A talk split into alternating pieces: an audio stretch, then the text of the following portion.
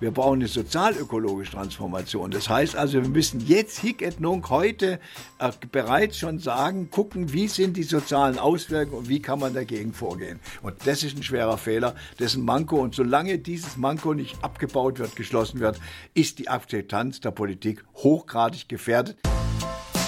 Kreis und Quer, der Podcast Ihrer Mediengruppe Kreiszeitung.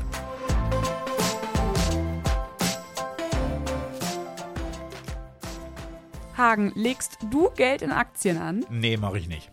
Also ich schon. Und da ich da nicht so oft in mein Depot reingucke, wie ich das ja so gelernt habe, habe ich mich neulich sehr gewundert, dass der Kurs meines ETFs, also meines Aktienfonds, wo ich reinspare, ganz schön abgeschmiert ist.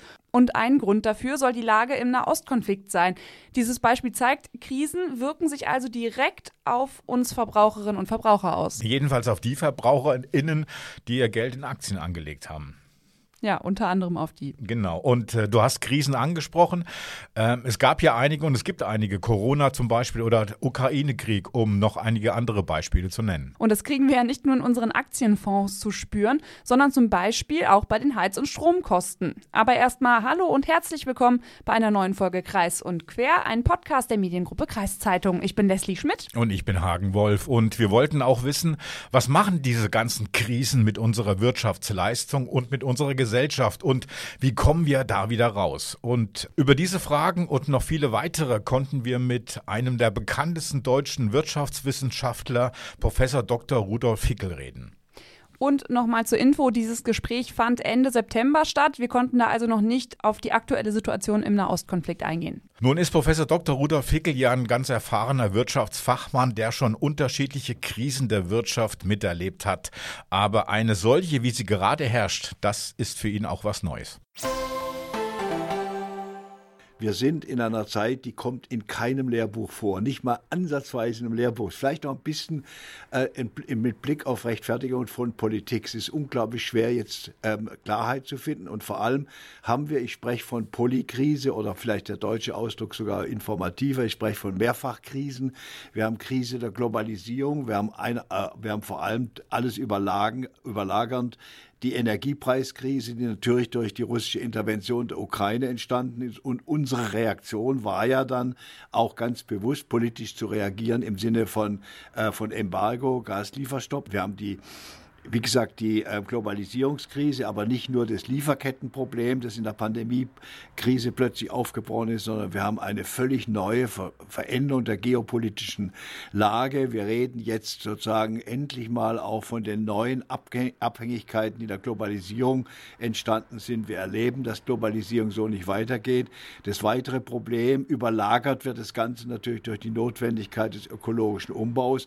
Also eigentlich ist ja passiert, wenn man überlegt, Energiepreise steigen auf der einen Seite, müsste man auf der anderen Seite ja ganz froh sein, weil es den Druck erhöht, aus der fossilen Wirtschaft auszusteigen. Aber der Druck, den die Energiepreisexplosion ausgelöst hat, auch auf die Verbraucherinnen und Verbraucher, aber natürlich auch auf die energieabhängige Industrie, ist eine unglaublich schwere Belastung. Dann kommt die Digitalisierung dazu. Dann haben wir den Fachkräftemangel.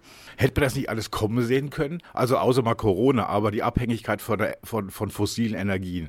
Dann der Fachkräftemangel. Es hat sich seit Jahren angedeutet. Im Pflegebereich. Es hat sich seit Jahren angedeutet. Asylpolitik hat sich angedeutet. Krankenhausreform hat sich alles angedeutet. Ich würde sagen, ein Schock, der wirklich die ganze Wirtschaft und die ganze Gesellschaft ergriffen hat, den konnten wir nicht vorhersehen. Das war die Intervention der Russen mit den Folgen sozusagen der Explosion der Energiepreise und Folgen auch für die Nahrungsmittelpreise. Aber vieles andere muss man einbetten in den strukturellen Wandel. Es ist völlig richtig, wir wussten, immerhin sind die Klimapläne, Ausstieg aus CO2-Produktion, die sind ja schon Jahre auch schon vor Corona diskutiert worden. Das heißt also, das gesellschaftliche System war nicht in der Lage, sozusagen aus eigener Kraft diesen Art von ökologischen Umbau voranzutreiben. Es hat sicherlich Maßnahmen gegeben, CO2-Handel, dass man beispielsweise mit Abgaben, mit CO2-Abgaben belegt hat, um Verhaltensveränderungen auszulösen.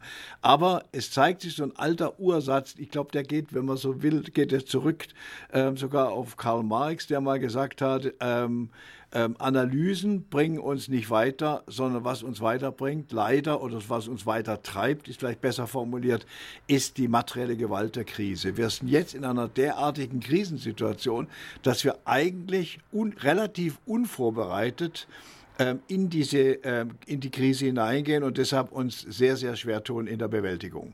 Sie haben gesagt, dass die Gesellschaft vor Corona nicht bereit war, sich auf diese neuen Umstellungen einzustellen. War die Gesellschaft zu satt, zu zufrieden?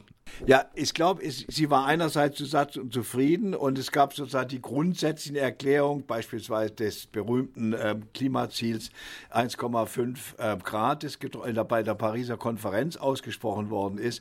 Aber die Gesellschaft hat sich darauf eingestellt, wenn überhaupt, dann wird es ein gemütliches Verfahren. Wir haben dann beispielsweise auch schon den Emissionshandel, CO2-Preise erhöht. Wir haben viele Auflagen gemacht, umweltpolitisch. Aber das war im Grunde Piecemealing, also sozusagen muddling through, ein Durchwurschteln.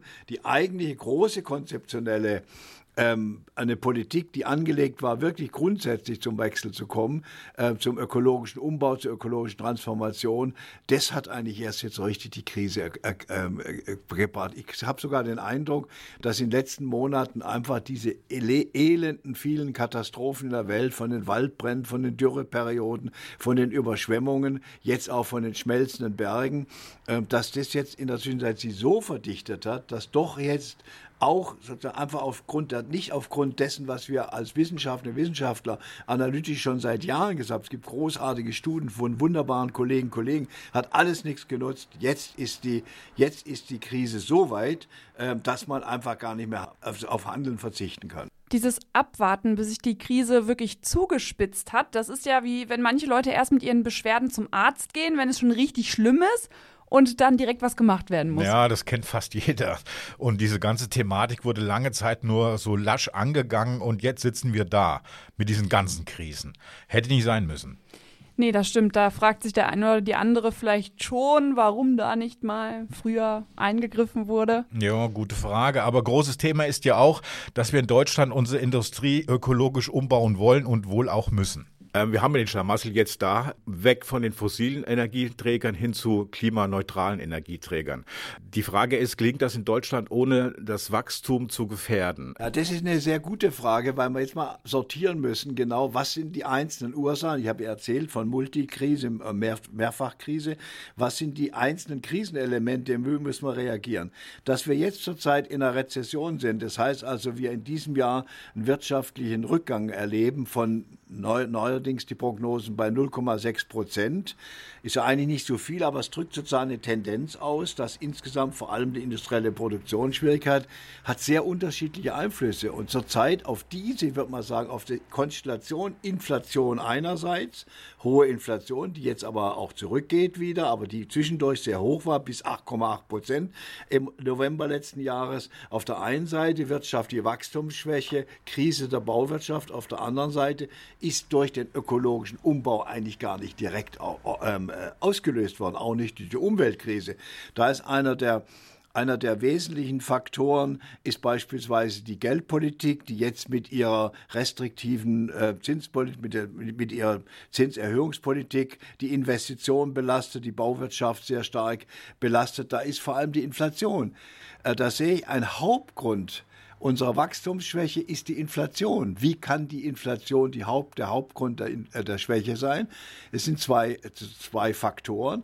Erstens, die Inflation bremst die private Verbraucher, den Konsumentwicklung, wobei wir eine wichtige Botschaft viel zu wenig wahrgenommen haben, auch in den ganzen Entlastungspaketen. Inflation ist zutiefst sozial ungerecht. Wir haben Berechnungen gemacht, wie beispielsweise die Inflationsrate sozial strukturell verteilt wird.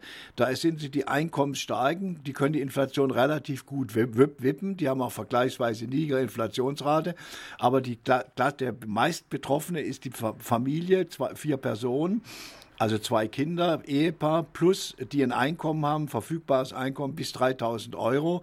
Bei denen ist die Inflationsrate jetzt war nicht 6,1%, sondern die ist plötzlich 8,9%. Warum? Weil die haben in ihrem Budget Waren drin, die besonders stark gestiegen sind und die sind auf diese Waren angewiesen. Damit will ich sagen, eine der Schwächen, der konjunkturellen Schwächen, ist die private Nachfrage. Wir haben zu wenig private Nachfrage. Und wenn ich dann höre von der Europäischen Zentralbank, in Deutschland sei die Nachfrage zu groß, die müsste man dämpfen, da kann ich sagen, das kriege ich empirisch nicht abgesichert. Wenn Sie Inflation ansprechen, diese Woche kam eine Studie der Böckler-Stiftung raus, wo drin steht, dass gerade einige Firmen, gerade im Verbrauchersektor, die Nahrungsmittel herstellen unter anderem, dass die Preise extrem erhöht hätten, aufgrund der Meinung der Verbraucher, dass die Preise sich erhöhen müssten, obwohl sie es nicht bräuchten. Wir reden ja auch von Gierflation, so ein neuer Begriff.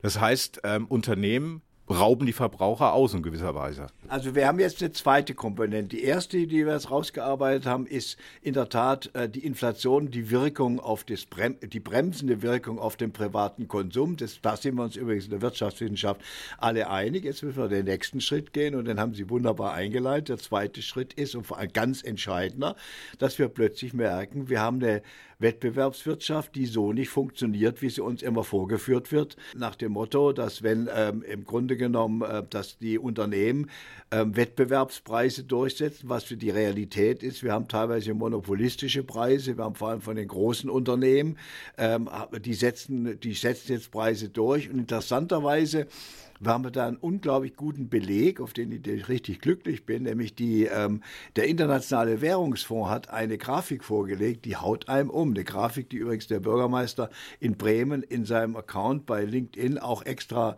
in den Mittelpunkt gerückt hat. Da heißt es, die Überschrift, ich sage es jetzt bewusst ganz ruhig, die Überschrift lautet, Gewinne treiben die Inflation. Da denkt man, was ist denn da jetzt passiert? Wir hören doch immer nur Kostenbelastung, die Unternehmen verlieren, machen keine Gewinne, sondern machen Verluste, weil objektiv auch in der Tat Kosten gestiegen sind, vor allem die Energiekosten, die importiert werden müssen. Aber auf der anderen Seite beobachten wir jetzt, dass Unternehmen teilweise, bewusst formuliere ich das etwas unwissenschaftlich, schamlos Mitnahmeeffekte haben. Sie haben beispielsweise einfach die Preiserhöhung, die zum Teil, wie Sie sagen, noch gar die Kostenerhöhung war noch gar nicht sichtbar, haben sie die Preise erhöht und haben sowas wie eine Gewinninflation ausgelöst. Gierflation nennt es der Biden, Sie haben es ja selber auch gerade nochmal angesprochen. Und hier zeigt sich, dass wir auch ordnungspolitisch eine Aufgabe haben. Wir sehen, dass nicht mehr garantiert ist, dass wirklich faire Preise auch durchgesetzt werden. Und ich beobachte jetzt schon, wir sehen ja, zurzeit gehen die Erzeugerpreise zurück. Die sind in Deutschland ganz wichtig. Warum? Erzeugerpreise sind die Preise, die die Erzeuger im beispielsweise verarbeitenden Gewerbe zahlen müssen, um ihre Produkte herzustellen. Wenn die steigen, dann steigt natürlich normalerweise auch, werden die Preise weitergegeben, dann steigt die Inflationsrate. Und das haben die Unternehmen teilweise weit darüber hinaus genutzt, das Instrument. Und jetzt beobachte ich, wenn die Erzeugerpreise zurückgehen, müssten wir eigentlich alle sagen, ja, jetzt kriegen wir eine sinkende Inflation, weil die Unternehmen die gesenkten Erzeugerpreise so weitergeben, dass sie am Ende auch bei der Verbraucherin und beim Verbraucher ankommen. Und das wird nicht gemacht. Da spielt etwas Monopolmacht eine Rolle.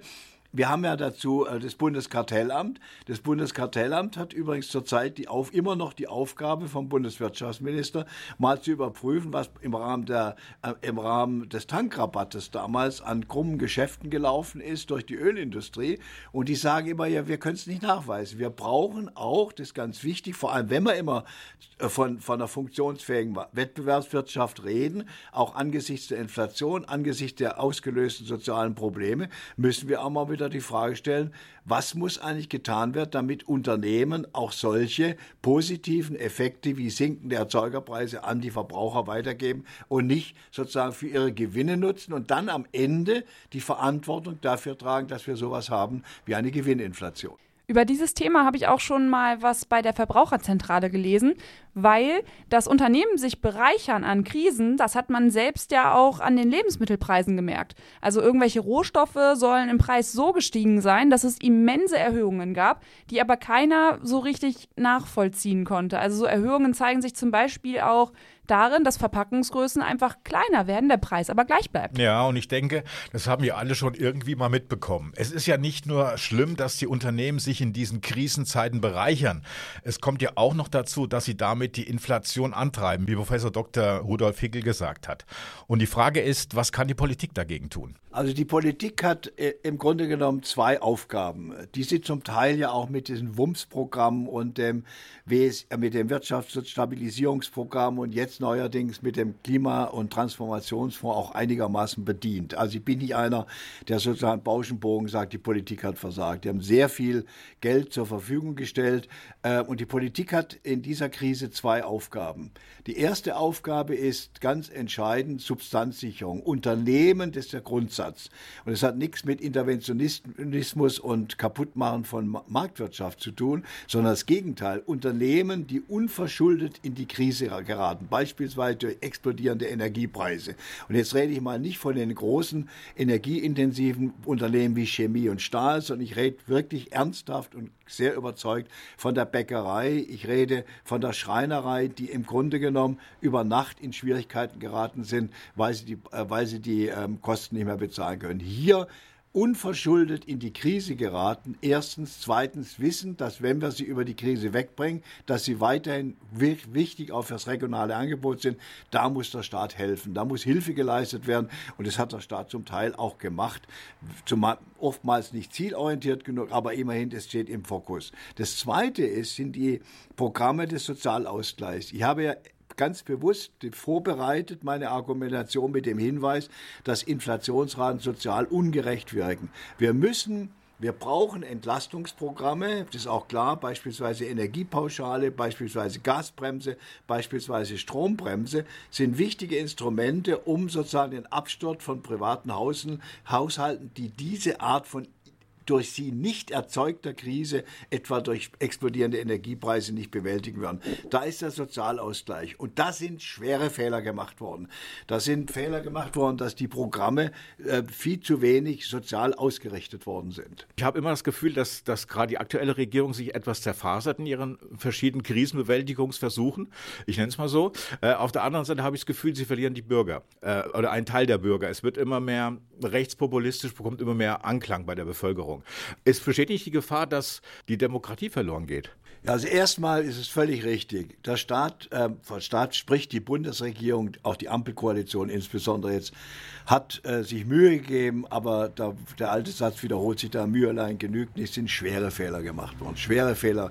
Die Gaspreisumlage von Habeck, die ich selber noch am selben Tag kritisiert habe, die Vorstellung, wir legen bei den Energiepreisen, bei den Gaspreisen nochmal eine staatliche Quote drauf, Abgabe drauf, um dann die Gasversorgung zu finanzieren.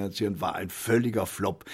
Frage ich mich wirklich auch ernsthaft, welche Leute im Wirtschaftsministerium eigentlich das machen. Da habe ich manchmal auch hohe Zweifel an der Kompetenz. Der zweite Flop, ich bleibe jetzt mal wirklich bei den Flops, weil wir ja lernen wollen aus Fehlern bekanntermaßen.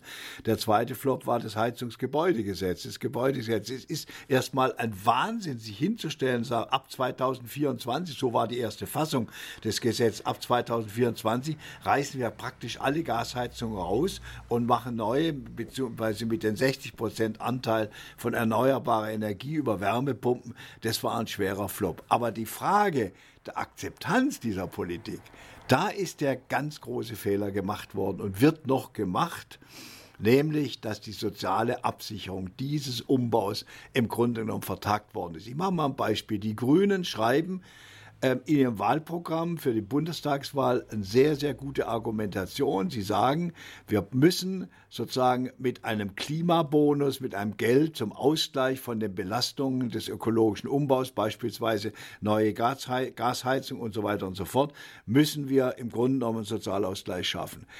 Und dieser Grundsatz, wenn man gesehen hat bei dem Gebäudegesetz, bei dem Auswechseln der Heizungen, ist nicht ein Satz verloren worden auf die Frage, Frage, wie schaffen wir sozialen Ausgleich? Da gibt es auch Ältere, aber auch Jüngere, die haben Haus, die können das überhaupt gar nicht bezahlen, den Umbau. Und da hat man sehr viel Akzeptanz verloren. Das ist, damit schafft man das Klima der antidemokratischen Stimmungsmache gegen Politik. Und wenn ich lese, vor ein paar Tagen sagt der Bundesfinanzminister, übrigens über Klimaausgleichsmaßnahmen, soziale Ausgleichsmaßnahmen für unsere Umbaupolitik, da werden wir im Jahr 2025 nochmal drüber reden.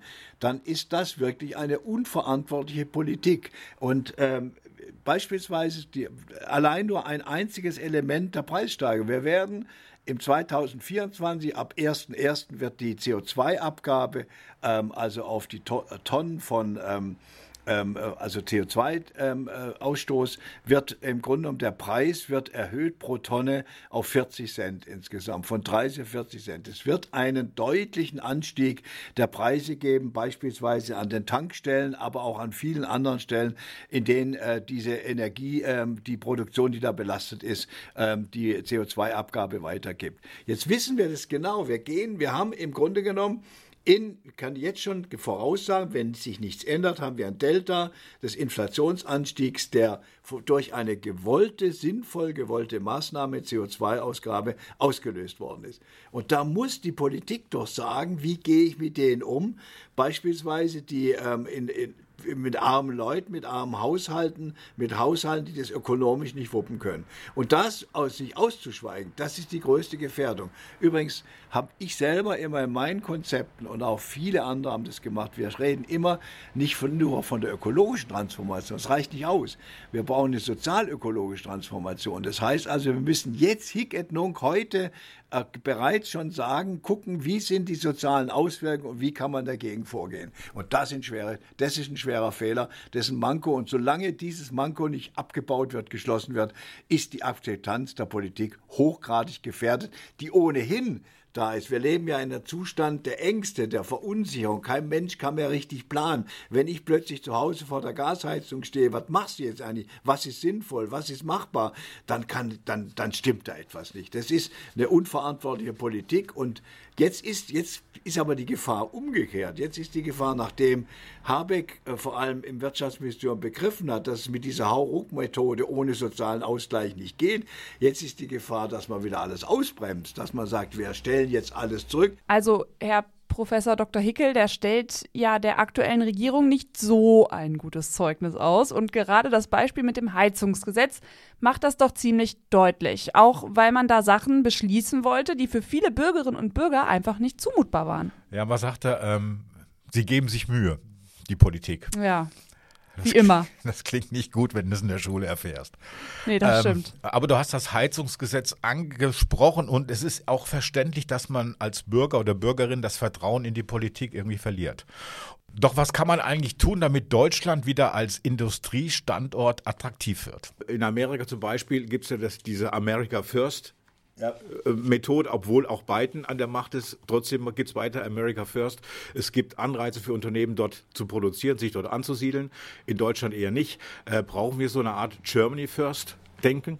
Also wenn, dann würde ich sagen, als alter Europäer EU First denken. Aber das ist, worum es geht im Kern ist eigentlich, und da unterscheidet sich Biden leider in dieser speziellen Punkt, sonst natürlich nicht von Trump. America First scheint Amerika immer sozusagen, egal wer Präsident ist, egal ob Demokraten oder Republikaner, ziemlich stark zu animieren.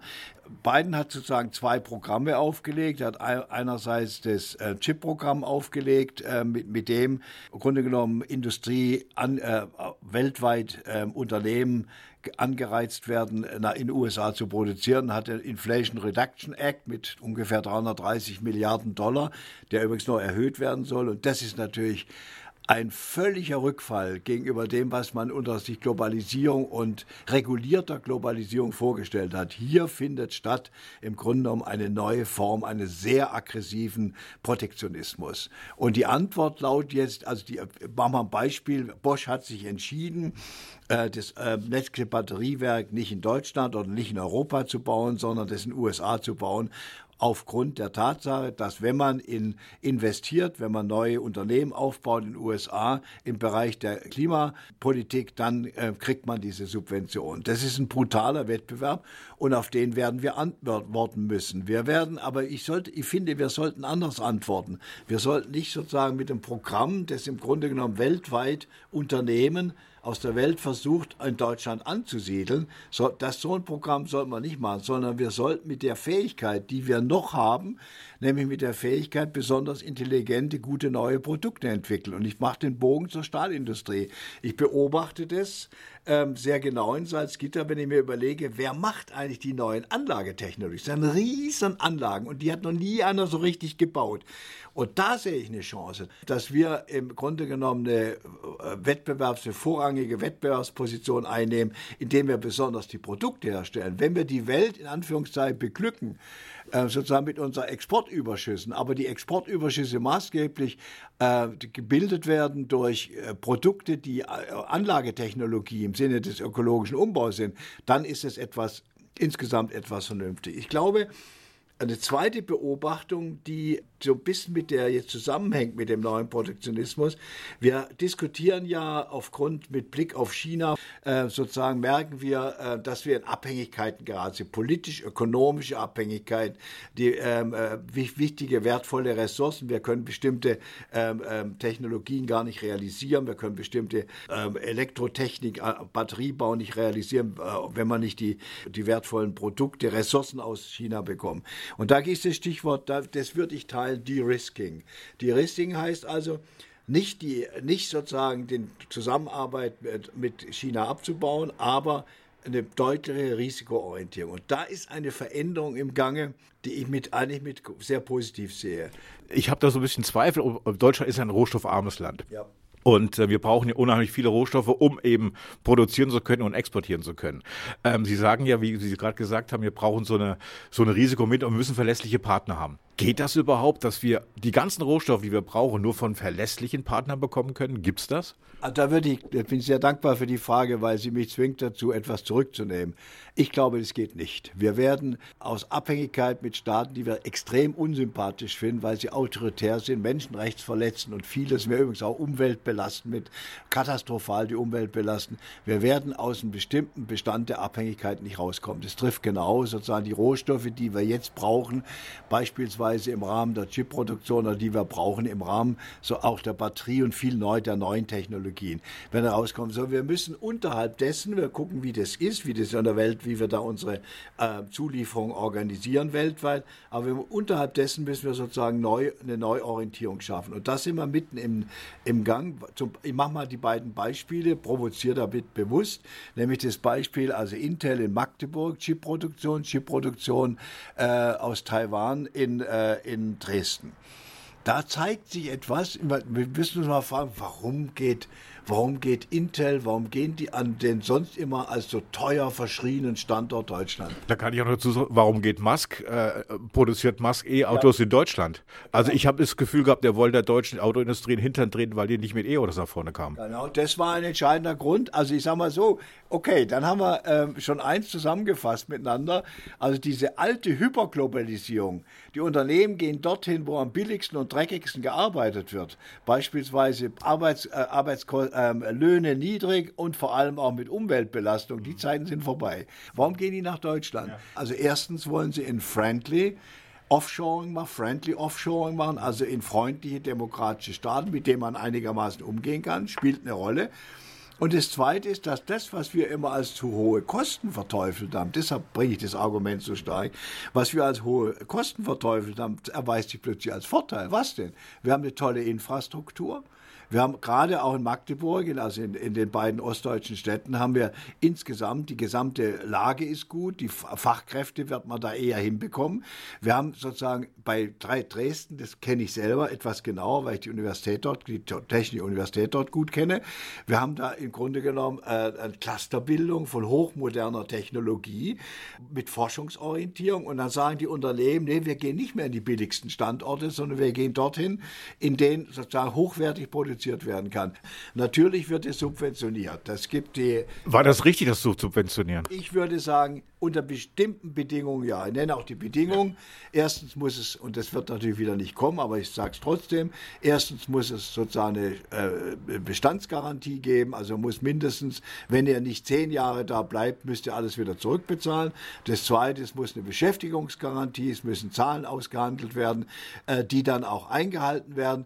Und das Dritte ist, dass eben auch in die Clusterstruktur, in die Infrastruktur insgesamt auch investiert wird. Das wären so Bedingungen, die man macht. Aber ich sehe den Trend eher positiv, weil man daraus was machen kann.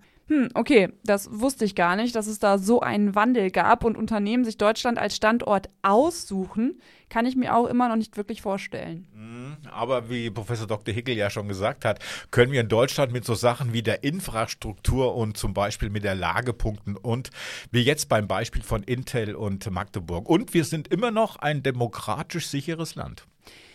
Ja gut, so gesehen ergibt das schon Sinn, weil wir als Wirtschaftsstandort Deutschland anscheinend Dinge bieten, die für Unternehmen auch irgendwie attraktiv sein können. Ja, und ist auch ganz gut so, denn diese BRICS-Staaten, die sind auch wirtschaftlich auf dem Vormarsch. Die BRICS-Staaten haben vor kurzem getagt, Brasilien, Russland, Indien, China, Südafrika. Viele andere Länder wollen da mitmachen, machen da schon mit. Besteht nicht die Gefahr, dass da eine Wirtschaftsmacht wächst, aufwächst von ehemals Schwellenländern, die der westlichen Welt, der europäischen Wirtschaft gefährlich werden können? Ich sage mit ganz klar, ja, ist absolut eine Gefahr. Was wir erleben, ist, dass im Grunde genommen die Nachkriegsinstitutionen zusammenbrechen, ihre Funktion verlieren. Übrigens, weil sie immer, Anführungsstrich, unter dem US-Imperialismus dominiert worden sind. Das ist nehmen wir mal den Internationalen Währungsfonds, nehmen wir mal die Weltbank. Die war ja Jahrzehnte immer bestimmt durch den US-Imperialismus, durch den Dollar-Imperialismus. Da hat sich schon einiges geändert. Wir haben ja in Europa dazu beigetragen, den Dollar-Imperialismus gewisserweise auch zu reduzieren, dadurch, dass wir die europäische Währung gegründet haben. Deshalb bin ich ein großer Anhänger dieser Währung. Aber wir sind in einem Prozess der tiefen Krise der Institutionen. G7, G20, G7 ist ja schon G8-1, also minus Russland. G20, diese Formate funktionieren nicht mehr. Wenn man überlegt, dass der chinesische Präsident dann gar nicht mehr dahin fährt, dann ist das sozusagen, da könnte man sagen, er hat keine Lust und könnte es subjektivieren, aber da ist eine klare Aussage, dass die Welt auch neu geordnet wird. Wir sind in einem massiven Umbau, zu einer Neuausprägung der Blockbildung und die BRICS-Staaten sind ein klares Signal, wie stabil auch immer, aber rein in der Symbolik, es ist vorbei, sozusagen mit den internationalen Organisationen, wie das ausgeht, wo das hin sich entwickelt, wie stabil die sind oder ob es wieder Destabilisierung gibt. Beispielsweise zeigt sich an der Frage Ukraine-Krieg bei den BRICS-Staaten. Da gibt es ja doch da teilweise unterschiedliche Auffassungen. Aber dass hier im Grunde genommen der Aufstand der Vernachlässigten, um nicht zu sagen der Aufstand der unterdrückten Nationen, die wir dann immer so vornehm gelegentlich Entwicklungsländer nennen, dass der sich jetzt machtpolitisch vollzieht in einer neuen Konstellation, auf die sich übrigens die Europäische Union auch einstellen muss und es wohl auch tut, das ist die ganz neue Herausforderung. Wo das endet, wie nachher die Welt geordnet wird, ist klar. Aber eine Aussage muss ich leider sagen, die ist jetzt sehr deprimierend. Meine Hoffnung, immer die Globalisierung zu sagen, ja, aber sie immer als wertebasierte, regulierte Globalisierung zu betreiben, weltweit, die ist eigentlich zurzeit in einer Krise, in einer tieferen Krise kann man nicht sein. Und das kann für Deutschland, das kann für die Europäische Union sehr, sehr kritisch werden. Tja, und ob diese BRICS-Staaten eine neue globale Wirtschaftsmacht werden und wie weit das Auswirkungen auf die europäische Wirtschaft haben wird, das wird auch die Zukunft zeigen. Gerade die Diktaturen in China und Russland sind doch bestrebt, mehr Macht und mehr Einfluss zu bekommen. Und wenn sich da noch mehr Länder anschließen, die auch noch wichtige Bodenschätze haben, dann kann es sehr eng werden. Ja, aber bevor es jetzt zu düster wird, nochmal ganz kurz zurück nach Deutschland. Was hat ein wirtschaftlich schwaches Deutschland noch in der Welt zu tun oder verloren? Ein wirtschaftlich schwaches Deutschland wäre für uns in Deutschland, wäre aber für die Welt auch katastrophal. Ich habe ein Beispiel gebracht, wenn Deutschland es schafft, den ökologische Transformation dazu zu nutzen, dass wir in Anführungszeichen die vorderste Front der Entwicklung dieser riesen neuen Technologien, dieser Anlagen, die da entwickelt werden mit Stahlindustrie, Chemieindustrie, wenn wir da sozusagen als alter industrieller Kernsektor, den alten industriellen Kernsektor, auf Nachhaltigkeit entwickeln, mit hoher Intelligenz, und wir haben die Ingenieurwissenschaft, die Intelligenz immer noch, wenn wir da wieder, es heißt bewusst, obwohl es ein bisschen provokant ist, wenn wir da Weltmeister werden, dann tun wir etwas für uns, für unser Land, wir tun aber auch etwas für die Weltwirtschaft, weil wir, wie ich es vorher so formuliert, wir beglücken dann die Welt mit wirklich Technologie. Da ist dann der gewisserweise der Technologievorsprung, das wird gebraucht in der Welt. Wir haben die Chance, ich beobachte es im Stahlbereich, das insgesamt zu leisten. Also wir sollten uns ein armes Deutschland so weit wie möglich auch insgesamt vermeiden. Da zeigt sich übrigens vielleicht doch noch ein Stichwort. Das Stichwort, das jetzt gebracht worden ist, ist die Deindustrialisierung. Das halte ich für eines der dümmsten Stichworte. Wenn Unternehmen sozusagen, weil Biden Subventionen anbietet, Deutschland verlassen, dann hat es seine Gründe, aber das ist kein Prozess in dem Sinne der Deindustrialisierung. Ich nenne das, was wir erleben, vor allem im Bereich der ökologischen, technologisch-ökonomischen Transformation erleben, nenne ich immer mit Josef Alois Schumpeter schöpferische Zerstörung. Was heißt schöpferische Zerstörung? Wir zerstören bewusst gewollt, passiert in der Stahlindustrie, wir zerstören die fossile Produktionsweise, die uns die Klimaweise, die Kippen des gesamten Klimasystems eingebrockt hat, die zerstören wir. Aber bleiben bei der Zerstörung nicht stehen, sondern gehen weiter zum Akt der Schöpfung. Und der Akt der Schöpfung besteht darin, so hat Schumpeter es gemeint, mit der schöpferischen Zerstörung von der Pferdekutsche zum Automobil oder zur Chemie oder wie auch immer, und bauen sozusagen neue Produktionsstrukturen, neue Produktionsanlagen auf. Und das ist eigentlich mein Wunsch. Die ökologische Krise ist gewisserweise auch, muss als Impuls genutzt werden, dass wir sozusagen die neue Ökonomie, die Industrieökologie, nenne ich Industrieökolog oder ökologische Industrie 4.0 schaffen, mit der wir dann weiterhin produktiv toll produzieren, aber auf der anderen Seite endlich diese nicht mehr aushaltbare Belastung der Umwelt und des Klimas aufgeben. Und der Weg, den Sie gerade beschrieben haben, ist kompromisslos. Den halte ich für kompromisslos. Sonst wären wir sozusagen wirtschaftlich schwaches Land nach innen. Und es gibt natürlich dann auch eine große Gefahr, wirtschaftliche Schwäche, Wachstumsverluste, für die ich plädiere, aber immer auf der Basis der Nachhaltigkeit, nicht auf der Basis der bisherigen Wachstumstyps, also neues Wachstum, wenn wir nicht mehr sozusagen längerfristig stark vernünftiges Wirtschaftswachstum haben, dann ist die Gefahr der sozialen Konflikte ist unglaublich groß. Ja, soweit das Interview mit Professor Dr. Rudolf Hickel.